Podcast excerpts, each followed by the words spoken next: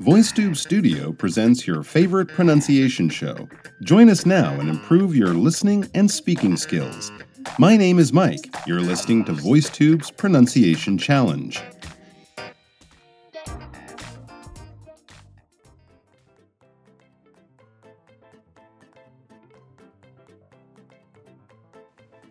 Hi there, everyone, and welcome to another edition of where we listen to your recordings of interesting sentences and get some critique going on on your pronunciation and tone and other things like that. All right, before we get going with our first, the first of our three sentences today, we also have a little video up there that you guys can watch. It's a very interesting video done by a guy named Michael, so obviously he's a great guy because he has the same name as me. Actually, I don't know who he is, but he seems very smart and he's telling us really good stuff about silent B. Yeah, silent B. It's one of those weird, weird, letters in English that we often put into some words, especially words where it might be MB at the end, like numb, or BT at the end, like debt. There are many examples of these, and it can be a little confusing because often we don't say this B letter, especially as I said, when it's in little letter groups near the end of a word. So you might want to check that out before uh, going on to listen to some of the recordings that we received this week. All right, but now it's time to get into those recordings, so let's see what we can learn. Okay, so the first sentence we have for you guys today is from an article about a gluten free diet. Yeah, a lot of people in the last five or 10 years have been choosing to go gluten free, meaning, meaning basically they cut a lot of the wheat and other grains out of their diet because they feel that gluten might not be good for their bodies. We won't get into the science of all that, but we will learn a little bit about it in this one sentence we have here. It says gluten free diets that cut out all food with wheat barley, and rye have become extremely popular in the last couple of years. You could also say in the last couple years. Yeah, dropping the of when you say the last couple, um, whatever that is, is perfectly fine to do. I would say if you're writing in a more formal way, put it in there. In the last couple of days, I've been to the gym twice or something like that. But you can say in the last couple days, I've been to the gym twice. Both of those are okay. But as I said, putting the of in more formal writing would definitely be better.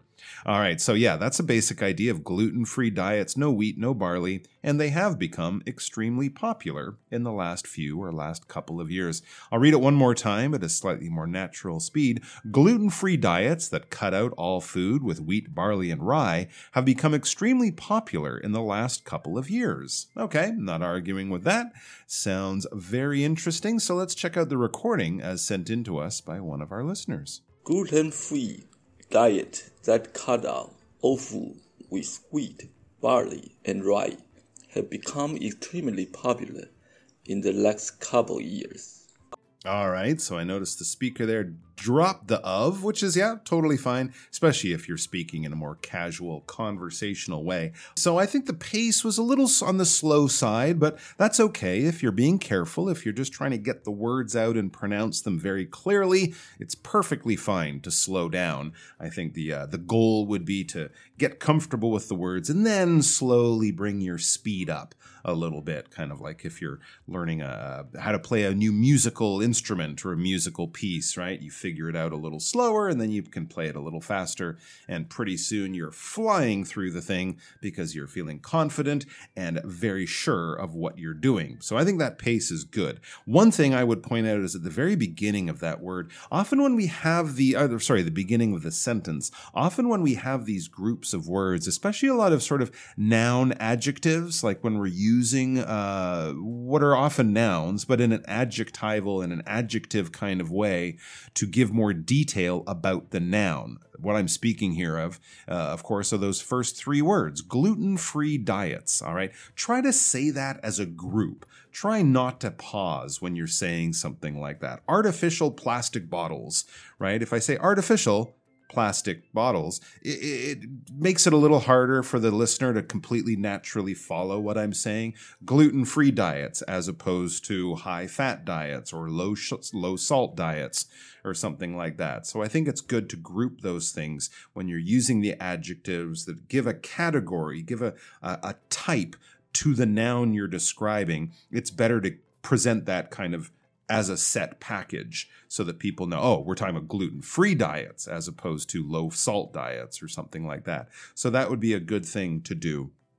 In general, when you have a lot of those modifying adjectives before a noun, yeah, do try to say it as a group. And then we came along uh, eventually to the word extremely, extremely. That's a tricky sound for some people, the X uh, ex- exercise, exactly, excited, exit. You know, you can make it a bit more of a G sound. Um, I think the other letter group that might be more familiar is sort of EKS or ECKS, DEX right? Uh, Bex, things like that. Um, so you try to get the X sound in there, extremely making it kind of a soft S sound. It, it what doesn't really help. So it, it is an unnatural sound. It's kind of at the back of your throat. You're stopping the air at some point. X, right? It's it's coming out in a bit of a burst, in a bit of an explosion, but from the back of your throat. So it's something a lot of people might look and uh, look to practice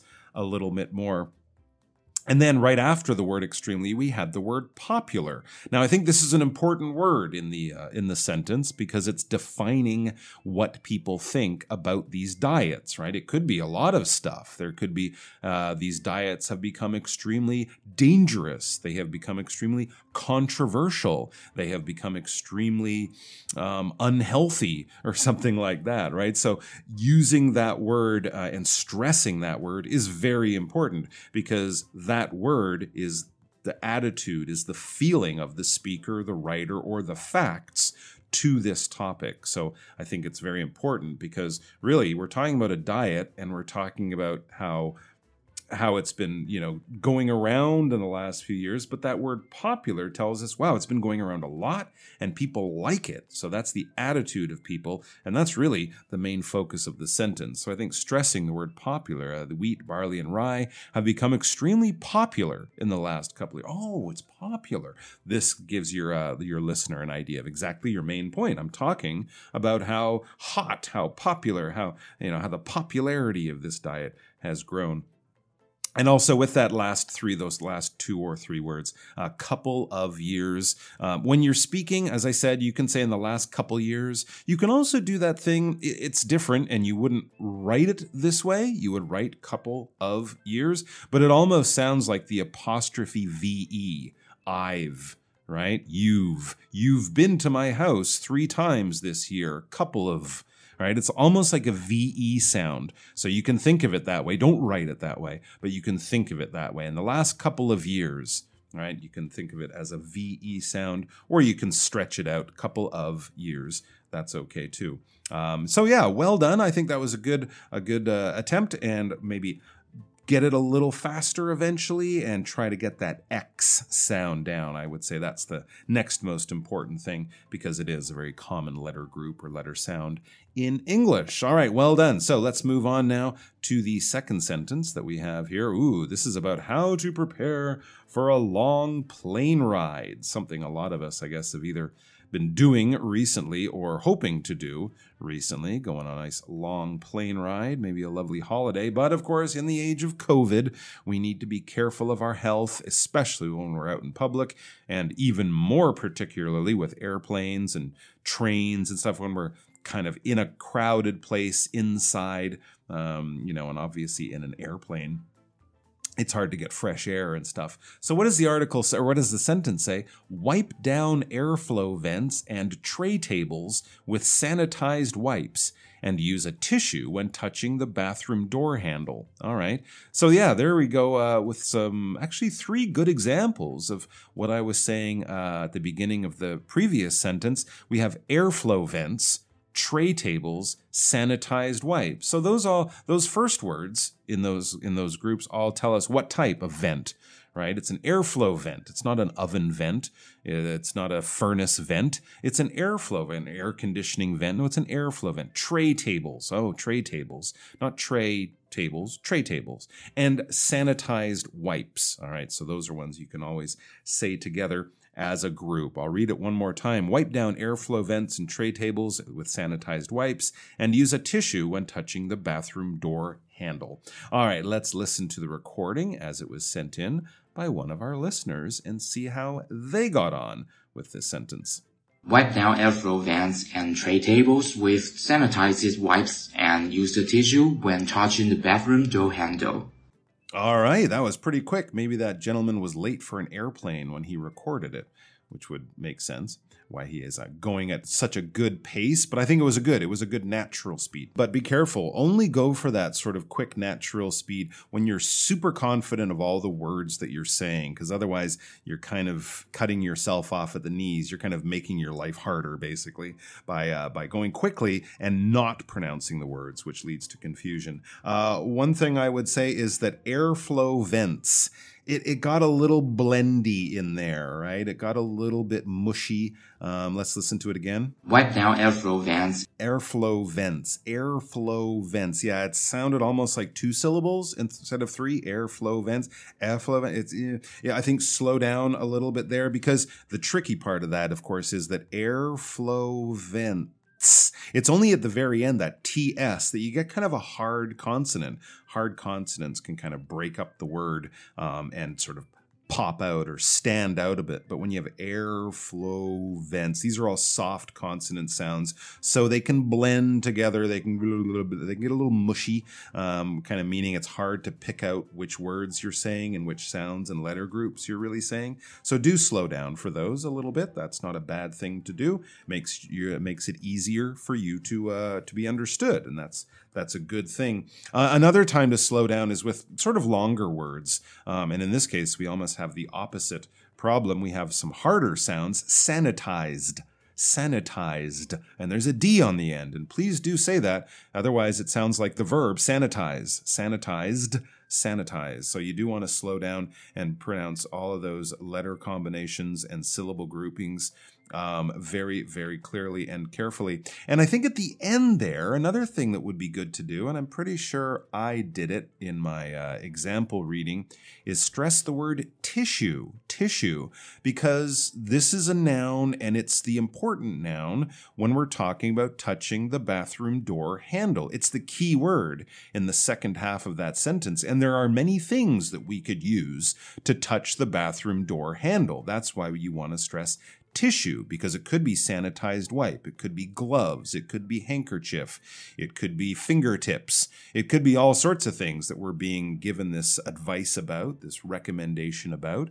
Um, so it's important to stress that word because you want people to clearly understand what it is you are suggesting or recommending that they use to touch the bathroom door handle. A tissue. Wipe down airflow vents and tray tables with sanitized wipes and use a tissue when touching the bathroom door handle. Why not? I think it really helps to uh, make the second part and that key bit of advice um, much easier to understand. But for that gentleman, I would say very well done. I like the pace. It was really good. Um, I would say slow down though for some of the words and phrases that you're not so familiar with. You're not uh, you're not going for a speed record. You're going for a comprehension record, um, and so you can adjust your speed a little bit. You can sp- slow down and speed up depending on the words, letters, ideas that you're trying to explain and really get across so that they're fully understood. But yeah, well done. All right, I think now it's time for number three. So let's listen to the third sentence that was sent in to us. All right, so let's listen to that third file and see the third recording, I should say, and see what it says about this sentence. But first, let's have a look at the sentence. Uh, it's about countries with marriage rates, high marriage rates, and specifically, this sentence is about arranged marriages. That's when uh, sort of your parents or someone organize for the man, the young man and woman, usually, uh, who they're going to marry. Not very common in Taiwan or China. I think it used to be, maybe in India, places like that. Sometimes people still do this. So, arranged marriages, would you trust your parents to find uh, your husband and wife for you? Well, in a country with an arranged marriage, that is what they do. And it says arranged marriages are when a third party, usually a relative or a matchmaker, selects your spouse but with your permission. Yeah, I think these days most people, of course, would look for the permission of the young pre- the young person, and then you'll get a third party. This could be a relative. Maybe your aunt knows this really great guy who's single and would be perfect for you, or something like that. Or a matchmaker. I think they had this in that Mulan movie, right? Wasn't uh, weren't Mulan's parents trying to get a matchmaker to uh, to to get her um, married to some guy. Anyways, so that's the sentence. Let's listen to the recording as it was done. Arranged marriages are when a third party, usually a relative or a matchmaker, selects your spouse, but with your permission. Okay, yeah, pretty good. I thought that was quite well done. Uh, one thing I would suggest is that the very beginning, the very first word, arranged arranged. You got to say that D sound. It was a little it was a little soft. I didn't quite make it out here. Arranged marriages. It really sounds like arrange. I don't hear the D sound. So please try to tag that on there because when you're using it as an adjective, for example, you do need that D sound. Arranged marriages. You arrange a party, uh, present tense, but something is arranged when it's been planned before. That's what we're describing. That's how we're describing it using that as an adjective. Um, and also the middle clause, I think, there, when we're talking about the relative and the matchmaker, that's a very natural time to lower your voice, okay? Because this is a slightly less important but interesting detail that explains your sentence. I could cut that out. I could say arranged marriages are when a third party selects your spouse, but with your permission. But here we're throwing in those, what, six extra words there to just briefly explain who that third party might typically be a relative, usually a relative or a matchmaker. So it's not important, right? You can understand with a third, oh, that just means not your parents, someone outside your family, possibly, like a, a marriage, a marriage broker or matchmaker, whatever they're called, or yeah, an aunt or an uncle or relative. So it's not important though. So that's why lowering your voice is good. Arranged marriages are when a third party, usually a relative or a matchmaker, selects your spouse, but with your permission. Imagine there are commas at the beginning and end of that middle thing. And often when people write it, they will put a comma there, or if you're writing it to speak it in that way, put a comma there. That reminds you, okay? Holidays in Asia to destinations like Japan, Korea, and Macau have become more popular. You know, I'm throwing in a few details about what holiday, where these holidays in Asia, but it's not important to the main point. I'm talking about how these holidays in Asia have become more popular, but throwing it in and lowering your voice lets the listener know that this is a kind of an illuminating, an explaining detail, but not a really necessary detail. Okay, it's not a crucial detail, it's just a slightly more interesting detail. And the final thing I would say with this person would be your, your spouse. Yeah, it comes from you, but I don't know, your. That that's not quite the way most people would say it. It's more like Y O R, your, okay? For something like that. Uh, so the relative or matchmaker selects your spouse, but with your permission. Try not to make it into a your, because that then kind of sounds like you, Y O U apostrophe E. You are my best friend right? So I would say, especially when we're using the possessive pronoun your da da da your dongxi, um, then you should definitely try to do it more of an or y o r your spouse your permission. There are differences dep- depending on accents and where a, a, an English speaker comes from, but but I think having it less you and more yo would definitely be much better. All right, there you go, guys. Well done. I think those were some challenging sentences with some interesting information in there, too. I'm going to have to remember my sanitized wipes if I ever get back an airplane. Well, thanks for joining us. We're going to have more great stuff for you coming up soon, so stick around, stay tuned, and we'll see you back here and hear you back here very soon. Until then, take care, be well. Bye bye.